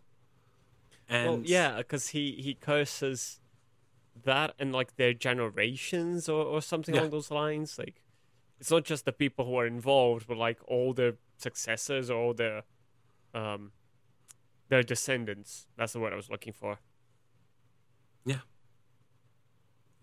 And yeah, I, I don't- I don't know, I think it's handled decently enough. I don't have an issue with it, but we do need to be very careful not to make it. Um, when when we utilize these type of narratives, these type of story beats, there's a very explicit danger to be pedantic towards minority groups, that they do Oh, not yeah. deal with their emotions responsibly, and especially uh, if you are of the group of people that is oppressing that minority or has been oppressing that minority. Um, to say that, oh, you- it's literally the uh, we have we are always at risk of being the oh it's so long ago why are you still holding on or like just get over it dude Yeah. like to be that kind of guy and you don't want to be that kind of guy. Come on. That's uh be anything else. and, to equalize those violences, which are they are not equal. yeah. So do we uh want to rush through the ending? Sure, Um because you know that that's kind of it's it's very Bioware format of like you know you've got these four big places to go, or three, and you need to go to each one, gather an ally, do the mission, whatnot. Uh, four actually, I guess, and then you know you you're prepared to go into the next act of the game, and then you do that, and then it's like okay, let's prepare for the end, and um uh, you want to talk about that that uh, final, uh, you know, um, okay, so you gather your allies, and then you have like a collective trial for the nobles between you and Loghain, whereas like you know, the um, Landsmeet. the- sorry. The Landsmeet. It's basically like, so this is all that you did, Loghain, and it's like this is nonsense, and here's some evidence for it, and it's like, here it is, and then it's like, you win, and or not. you, you, or not. You, you can lose the Landsmeet. oh yeah. Ooh, do tell. and then something very bioware happens Oh no. you, you just get to fight tell. Loghain. And then you win the Landsmeet anyway. yeah you, you do a trial by combat Well, he can still ac- ask for a trial by combat even if you win. So, Yeah, okay. Well, but essentially, you just let them all fight each other, and then you go into trial by combat. right. I thought there was like, oh, that's gonna make the ending sequence different or something like that. It's like, no, you you, you win the Landsmeet no matter what, always. Yeah, essentially, because it's the crucial point on which everything hinges. True. It would be really funny if you just stood there alone with like twelve people defending Denerim. That'd be fun. Like the really. city got absolutely wrecked. Yeah, the Blight just wins. No. I mean, you, you could actually do something along the lines of, you know, the, the blight moves further, so eventually you do beat it, but uh, that's like, you know, on like the border of Orlais. Yeah, I- guess. But uh, I don't know. It would be like a whole thing, and then they would have to draw that out. and That w- it's, it's not heroic you- you- enough, I guess. I mean, you'd have like a, a longer third act where it's like there's a failed defense of Denerim, there's a failed defense of the Mage's Tower, there's a failed defense. No, because Uh, those things need to be intact for the next game. Nah, nah th- but th- this is just the non-canonical version. um, Okay, like But the one there where on- Shepard dies. Shepard Um, and uh, Shepard. Shepard. But uh, let's let's focus on what actually happens. true. Sorry. No, sorry. no, no, no worries, no worries. you win Landsmeet, and then we have like, and in anticipation to Landsmeet, it's one of like my favorite uh, moments as well, especially if you're a human noble, because that's when your privilege comes to full fruition. You can like, you know, you're like talking to your fellow human nobles. You're like, hey, Loghain kind of sucks, right? He's kind of a commoner originally. Uh, how about uh, me? I am like the son of Highever. I'm like, like, all, like I'm also a Teyrn first of all, like or at least my family is are Teyrns, so that's on equal footing of with Loghain. And uh, my family is as old as time, as old as Ferelden itself, and like you know, uh, I'm, I'm just going to marry Loghain's daughter if I want to, and uh, uh, we will rule. It's, and they're like, oh, well, that's yeah, you good. can, you can make yourself king, Well, you're so Anora, uh, Aurora, Anora, Anora, I believe. Honora. Hon- Honora, daughter of Loghain, is like, no, I'm going to be queen. You're going to be prince consort, but you know, uh, she's just going to be queen by essentially allowing you to be uh, who you are, um, uh, or like Yeah. allowing you, uh, you know, free reign. So, so it's whatever. I will say this marriage then cuts off your romance with any party members that you have. Um, I mean, it would, right? yeah, no, I, I mean, I don't know. Depending on which arrangement, so uh, there are some arrangements uh, to be made. Mm, up to anyone to judge uh, the validity of that or uh, whatever you like. However, there are some also some other arrangement to be made. You could marry Alistair to Aurora because uh, uh, Honora, because she Yeah. uh, he turns out to be uh, the king's bastard. That's a whole thing to toss in there at the end.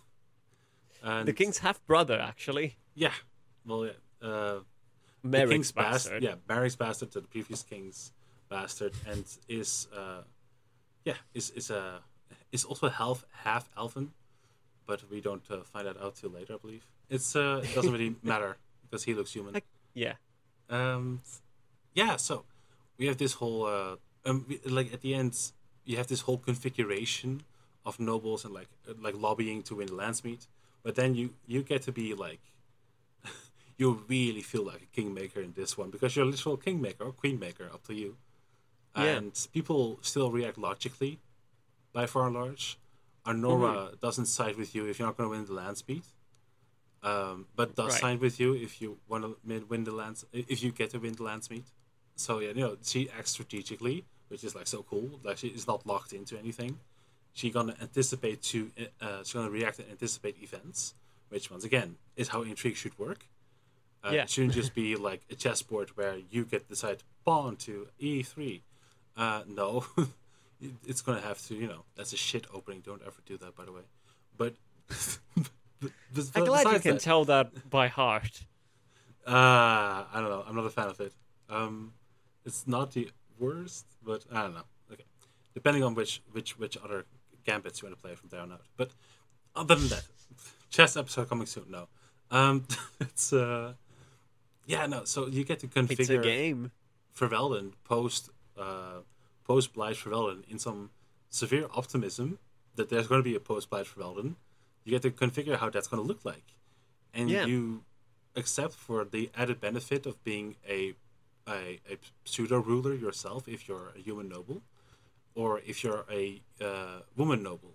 You get to marry Alistair if you like, if you have romance him, and you can rule together. And uh, so you always play second fiddle no matter what what gender you are. So that's nice. Nice. However, if you're a elf, you, a woman elf, and you romance Alistair, he will not marry you. That's, that's oh, something. racist. Yeah, because he can't because he's a human noble king, uh, human royalty that don't marry elves. Yeah, no, definitely. But it, it's it makes sense. It's not a fair, happy fairy tale ending, which I do f- very much like because it has established this is not a fairy tale world. Yeah. So you know, uh, it it it tempers this Bioware um, amazing hero's journey type. You can do everything. You're great. Hoo ha. Um, it, it, Not it is. quite. It plays according. This game, like this game's greatest achievement, I think, to top it off, then, um, is that it plays to its own rules so well. Yeah. It establishes its rules very diligently and then sticks to them, far more often than not. And then uh, at the uh, at the end, we then have the final battle. Very long drawn out battle all over the city. Very uh, battle of Minas Tirith type thing going on there. True. And yeah, and uh, or Helm's Deep or whatever you like. It's um, and then you, then there's like the final, uh, final blow to be struck against the archdemon. Turns out the person who does that dies. Another fun Grey Warden uh, hidden snake in the grass, huh? Anyway. Yeah, well, that's why it has to be a Grey Warden, because only Yeah. they can properly kill the Archdemon. Yeah. Uh, I was going to talk about three options. There are more options, but I was going to talk about three. Either you kill him, either Alistair kills him, or someone else. But don't worry about that. Um, just going to focus on those two. This hidden third option. Yes. So uh, this will eventually allow us to talk about the companions. But one of the companions is a woman named Morrigan. She's a like witch of the woods kind of thing. Um, and she's connected to a very old, dangerous, strange entity called Flemeth. Yeah. And Literally Celtic god Morrigan. Sorry. Yeah, quite. Morrigan, And Morrigan, she she found finds out and that was kind of what she was there to do via Flemeth pretty much. That's like, okay, so here's the thing. She she approaches you like on the eve of battle. And it's like she's in your bedroom. And she's like, okay, so I know that it, whoever kills the archdemon dies. So I have a proposition for you. Fair human noble. You can have sex with me and the child will absorb the power of the archdemon, the, the this corrupted old god, and will live. Or human elf or human dwarf. She doesn't discriminate. She doesn't, at, at least. uh, Well, If it, you're a it, man, um, That's the only if you're not, if you're not a man, she's like, I I need to have sex with Alistair. Or, uh, well, never mind. Go on. No, it's only Alistair. No, well, it, Alistair can be replaced with Oh. somebody, but that's not here. Yeah, true, of course, of course. Sorry, sorry. No, it's- sorry. it's not important. It's not important. I'm sorry. it isn't. um, so she she can have. Uh, but the point kinda, and that's her. I think her bigger argument is that like, okay, what what I'm trying to do is preserve s- uh, something of a being that has been fa- that has fallen from grace, that is corrupted. I'm trying to take something that has destroyed and, and wants to, you know, give it a chance uh, pretty much. Bring something back that hasn't existed in a very long time.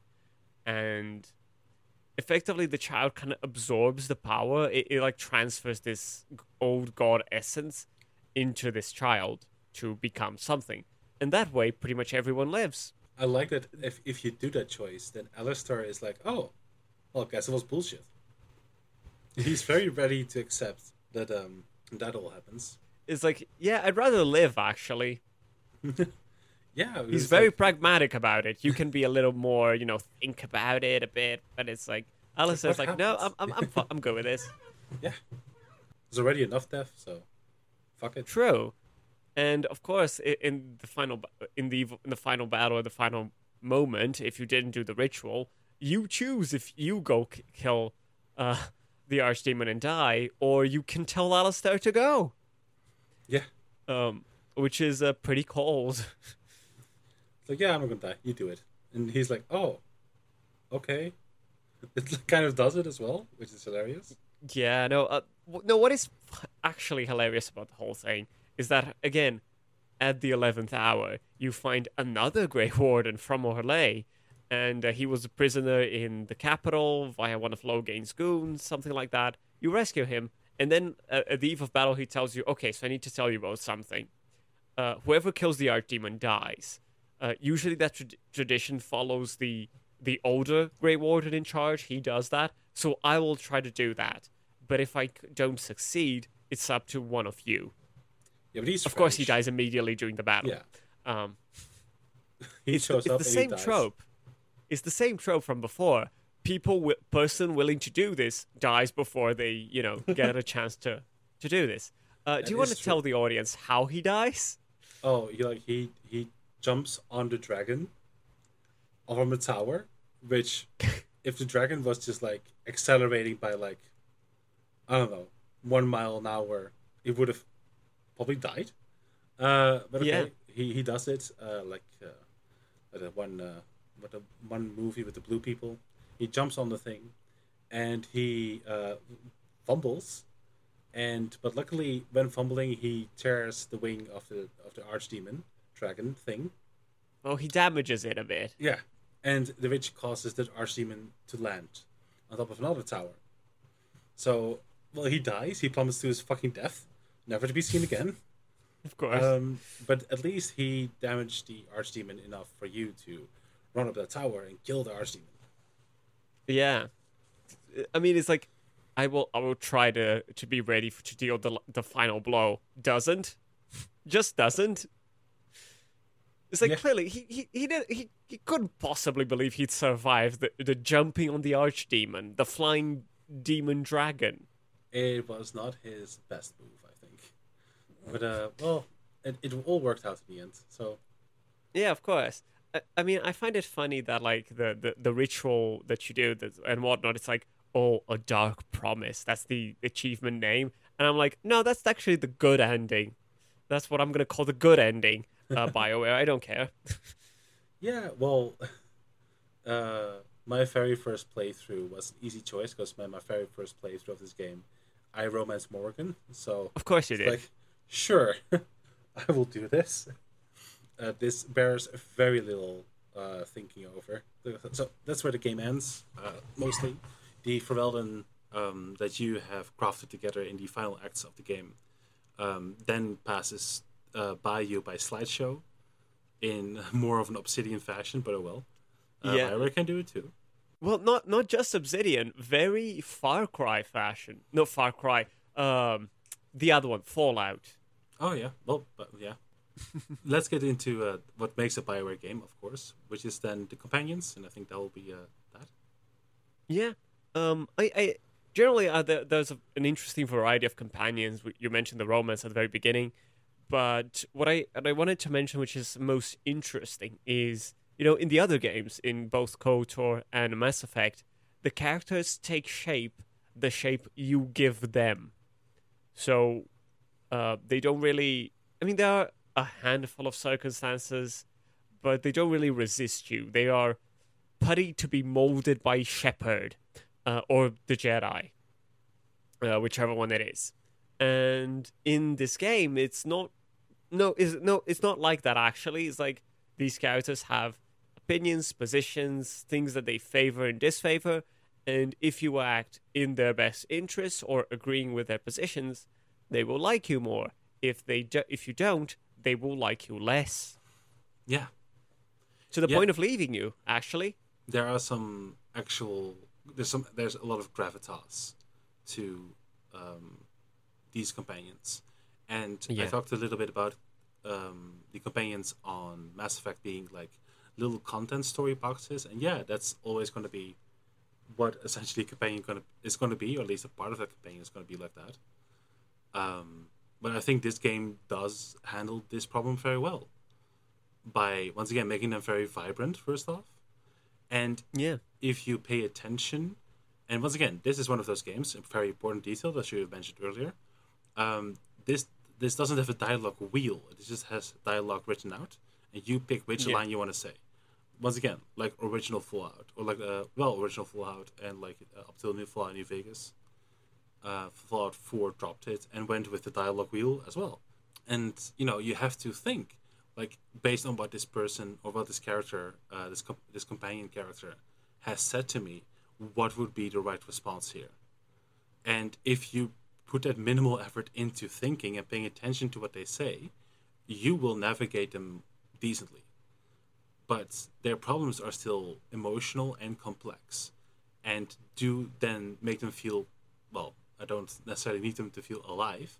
I never know what people mean when they say that alive. Like what what element of life? Never, never mind. Uh, no need to be typical Leon here, but um, it's uh well, it's always done very interesting. I think um, to to navigate these characters when there's like legitimate risk, and well, legitimate risk. I don't know about that, but then there's a risk to saying the wrong thing, like a real person. Uh, you know, Yeah. and uh, and essentially, they might have like some trauma that you can help them guide be, uh, guide them through, but it's still very much their achievement then, and you are just like watching. Whereas Shepard, Shepard procures these uh, the, the trauma solving object and then gives gives it to the uh, character, which is not always the case. But you know, I'm I'm, I'm allowing to I'm allowing myself some leeway here to to to illustrate a point. Yeah, of course. And, and I think that helps a lot as well because there there's no morality system. There's no good points or bad points. There's like you know what these characters may like, which is contradictory i i depending on the character. Like Morrigan doesn't really like when you help common people, uh, but Alistair and Leliana really do. Um, or, and in a larger sense, the, the decisions that you make in the world and whatnot, they shape the world. But the game won't really say it's like, oh, you did the good thing, you did the bad thing. Sometimes that that happens a, a bit better, like at the ending and, and whatnot, like that uh, slideshow. But in larger terms, there's not not like, oh, you did the good, you did the good choice, you were the good shepherd or the good Grey Warden, or the good hero. It's like, no, you made different choices. Definitely. And your own political and psychological understanding of things is gonna like filter um, what what choice was good. Yeah. And yeah, uh, so yeah, it, it it allows you to make up your own mind about these things, and allows you to like you know, yes, you are a kingmaker and whatnot, but it still has a somewhat mature response to your king-making ship, if you will. Um, Yeah. yeah, it's, it's not just like, oh, you are great. Like the game never really cheers you on. Like it, the choice that you want to make uh, is its own reward, or it should be at least. At least that's how I interpret it. Yeah, that's right. I, I'll, I'll just give a brief example where I think that kind of it doesn't work as well because it is a binary option. Um, in the case of the dwarves, you again have to king make, but you need to choose between one and the other, and uh, one is a a pragmatic snake, and the other is a staunch traditionalist. They're Yeah. not very good choices, but the game does give you at the end the epilogue dialogue. It's like one is better than the other, and it is the snake actually. That that's the bit that I don't like. I was like, I think it, it does. They don't need to be good either of them, and one in in that case one is better than the other. Yeah, we can uh, we can top it off with uh, saying what uh, which companions we liked, Oh, of course. if you want. That's a good call. Oh, um, I think we we do two things. We say which companions we liked, and then we can do a smash or pass. okay, sure, sure. Because it's this kind of because a Bioware video game. Should have done that with Mass Effect, though, shouldn't we? Ah, well, we can talk about it when we talk about the illustrious Andromeda. No, it's kidding. Oh God. we keep that out of the Bioware files of the left page and here be media. My face is tired. Sorry. go on. Let's. Uh, Um, you go first then. Okay, so I think my, my favorite ca- companions that like it's it's Leliana, who is the Christian, assassin, um, assassin turned priest or monk, A very Christian. uh, I suppose. Uh, she's also a lesbian, which is great. Uh, bisexual. Oh, she's bisexual. Okay, thank you. Sorry. No worries. Um, again, she's bisexual. It's great. Um, I think her. Then, um, oh Christ, what's what, what's his name? Uh, um, Which one? the Qunari. Stan. Stan. Stan That's is what great. we call him. Not his name though. But continue. Oh yeah, that's true. That's not his It's name. his job. He identifies with his job because he's from authoritarian, nondescript, unified ideology land. Moving Yeah. on. Ooh. Yeah. Um. Stan. So yeah, I think, I think more. Uh, okay, Leliana, Stan. Then I think Morrigan, and then Shale. They're great. Oh yeah. Okay. Okay. Um, just just to mention everyone quickly, Uh, Wynne is fine. She's just fine. Ogren is not good. Um, Alistair is not as bad. I, I expected him to be worse. He isn't. He's just he's a little annoying, but not very much. For a human that's cloistered and like has been in a cop, not great. True. Uh, not not. but sorry, he's uh, not been a pretty- cop pretty for a decent. while now. Pretty decent for a ex cop and uh, human. Yeah, exactly. That turns out to be nobility, sort of, kind of. Y- yeah, sort of, kinda. But he Sorta, kinda. Knew, like he knew all along. So, who are your favorite companions? Ooh, uh, it's, it's, it's difficult. Um, once again, I like them all except for Ogren. I'm not. I, I'm not even going to talk about Ogren. I, Let's not. I, I would have wished we could have made this whole episode without talking about him, but um, yeah, no. Um, well, we have. well, well, we're going to at least.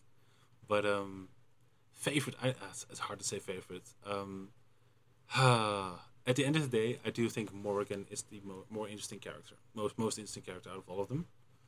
Oh, quite um, possibly. Yeah, especially uh, given her plans and whatnot, and like her orientation and stuff. Um, what I find fascinating of Morrigan is how well she is written with the trauma that she has, and Yeah. this this how trauma how well is written out because you can witness the layers of it. What I mean with that is that Morrigan has a very powerful mother, and people are usually interested in the mother. And when we are talking about Morrigan, about Morrigan herself, she says like, um, like, oh, well, uh, my opinion is this, which I'm sure is worth very little, and like, it's it's a bit, it's a bit, um, it's uh, I, I don't like it when people do that, uh, but I understand where it comes from. Once again, it's not for me to like or not like, I suppose, but it is, um, it is very indicative of a very overbearing parent and a parent that's just you know just so much more successful and like probably all the people that she has met which has been probably very few um ultimately were far more interested in her mother than in her she probably hasn't had a lot of people being interested in her which does show um which, which shows in a dialogue i think and they are so responsible with that with every single companion in such in, every- in every single way i think that's great uh there are very little games who do it that well. I would argue. the uh, the skill once again, Shell also big favorite. You have this somewhat interesting discussion about gender with skill. Shell, Shell. Yeah. Um, and then sadly, Shell does uh, mis misgender you, but once again, it was just be trying to be funny back in two thousand nine. So, gonna give gonna give it some leeway there. Yeah, I, I like Shell. Um, once again, like them all, like them all a lot. And I, I but uh, to round it off, I would say Stan, because Stan. A lot of people are like, oh my god, I don't understand Stan. Oh my god, um, you, you, how, is he so difficult to navigate?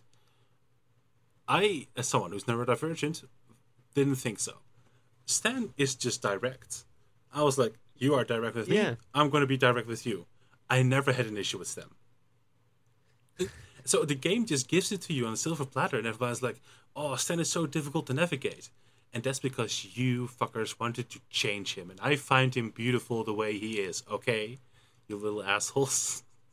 so, so uh, yeah, I don't, I don't know if that's. I understand that he's a bit off-putting, but um, I, I just find I find it very interesting because once again, he's very cleverly written. He's direct with you, and he seems like a person that appreciates being direct, being direct back at you know um, Yeah. yeah and, and if you do that it's fine and i think that's such a wonderful way to write a character it, it doesn't have to be complex it really doesn't have to be and uh, I entirely agree. thank you thank you thank you um yeah yeah i, I think Leliana is um interesting she has interesting conceptualizations of god Yeah. um, but that doesn't do anything for me personally. Uh, although I, I don't know, I, I, I mean, I find it interesting, but not uh, that interesting, or interesting in that way, so to speak. I found her confrontation with her previous um, employer interesting. I will say that's Yeah. decently written. Um, Wynne is okay. She's kind, supportive, the ma- maternal, matriarchal figure we all needed, I suppose. True. Um, Alistair is like your body cop, essentially, if you want him to be. And He is. I appreciate that. I don't find him. I don't know. He still. Um, he does react to situations indicative of his upbringing, which I find very interesting. yeah. But uh, once again, I find Morrigan's discussions about Maleficar classifications being nonsense and just indication of Chantry con- uh, attempt at controlling people that they shouldn't control. I find it way more interesting than anything uh, Oh, yeah. the other that Leliana has has to offer. Uh, oh, oh my God, my boy! How could we forget my boy? Uh, Zevran, I really like Zevran Yeah. uh, Puss in. Boots. Um, he, um, the assassin that gets sent after you, and yeah, sure, is he? He, they, is he a bit of a sex pest? I don't, I don't necessarily like that term, but uh, I don't know how else to describe it. Um, he's very forward, which I don't mind. Once again, neurodivergent person. Oh yeah. Um, it's uh, yeah, I don't know. I like him, and him walking with him through his trauma, uh, despite him being very much in control of his emotions and memories. He he still strikes very tragic tragic figures at times, and I do find it very captivating. But they all, once again, all these companions are fit within certain, well, dare I say, archetypes, if you will but they are still very much their own person, which is once again one of the greater achievements this game has to offer. So that, I, I absolutely agree. that's uh, where I'm going to end my battling.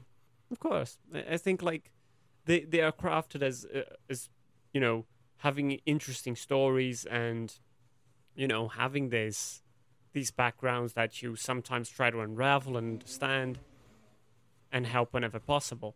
So, and I think this game from the others and in terms of like the variety of maybe not well, I guess variety in the, in its own sense, but of like what it means to to connect with these characters or not, and even to the romances with them, the, it makes more sense and it's not as forced or as obvious. I guess it's clear, and that's good. I really like how if you do the ritual with your uh, hot, sexy witch girlfriend, you um, you can still be like, yeah, I did it. Yeah, I just killed the demon, uh, archdemon, and uh, who who uh, who could who else could have done it? Like you can just like bathe yourself in the laurels of victory, and we all know you did a very dark secret, uh, a very dark material uh, magic ritual that you do not understand the consequences of, even remotely. Of course not. But it's like, yeah, I did it. I did it, everyone. Woo! Like, that's like one of my favorite things. Consequences? Who? Yeah, I don't know her. Um, want to do a brief smash or pass? Sure, if you want to. Alistair, That's pass. pass. Yeah. Uh, Leliana, Oh. Smash once. once, just once. fair, fair, smash. Yeah. Uh, I, I know. Yeah, smash. of course, smash. Yes.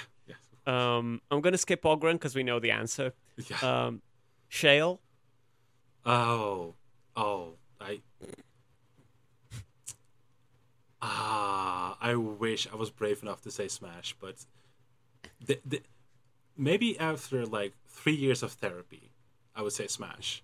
But she sadly, or they, it sadly has a lot to work through, and I'm gonna give her that space. So pass. Sure. They're they're also a literal stone golem, and that's a little terrifying. Pass. Oh, oh, you who is without sin, fuck the first stone. I don't know. uh, not bad. Uh, Sten, it's the best one I had up there. Uh, ah, Sten, Sten, mm, Smash. fair. I mean, I talked to him about it before, but smash. Uh, Okay. Wynne, Pass, pass, pass, pass. pass. I'm sure Um, in her day, lovely. Uh, oh, of course. she seems amazing woman. Uh, I I'm just not ma- man enough for her. Let's just say that. Fair. And Zevran, It's Smash. smash. Of course, Yeah, of course. I think course. like, um, not much to say about all, about it all. Uh, but off. yeah, no, this this was a, a, a brief, um, I say brief, um, a dive into Dragon Age Origins. Um, we didn't really cover much of the DLC and expansions, and I think that's fine Yes, it's Um, fine. we don't because don't there's a lot of game in the base game, um, and you know, it's I think as a, as a, like a, a wrap up myself, it's really interesting game. It it tries to do a lot and it, it creates some really interesting companion systems. It does good work with the story. The absence of a obvious um, morality system helps it so much, and it's a it's a very enjoyable story. It's mechanically very outdated, not very enjoyable. It's oddly enough, it's less stable than like KOTOR one. Yeah. I found, um, which is saying something. But you know, it's it's still worth playing. It's still worth looking into, and it's still very very solid, even if all its clunkiness. Um, as a as a brief aside, t- uh, be wary of most of the crafting system. You can craft traps and bombs and poisons, and I'm like, no, God no, uh, please no. Uh, but yeah, uh, very fun game, very interesting story, and another notch on the Bioware arc of Here Be Media. Yes. Thank you everyone so much for listening, and uh, we will see you soon. Thank you so much, everyone. See you soon.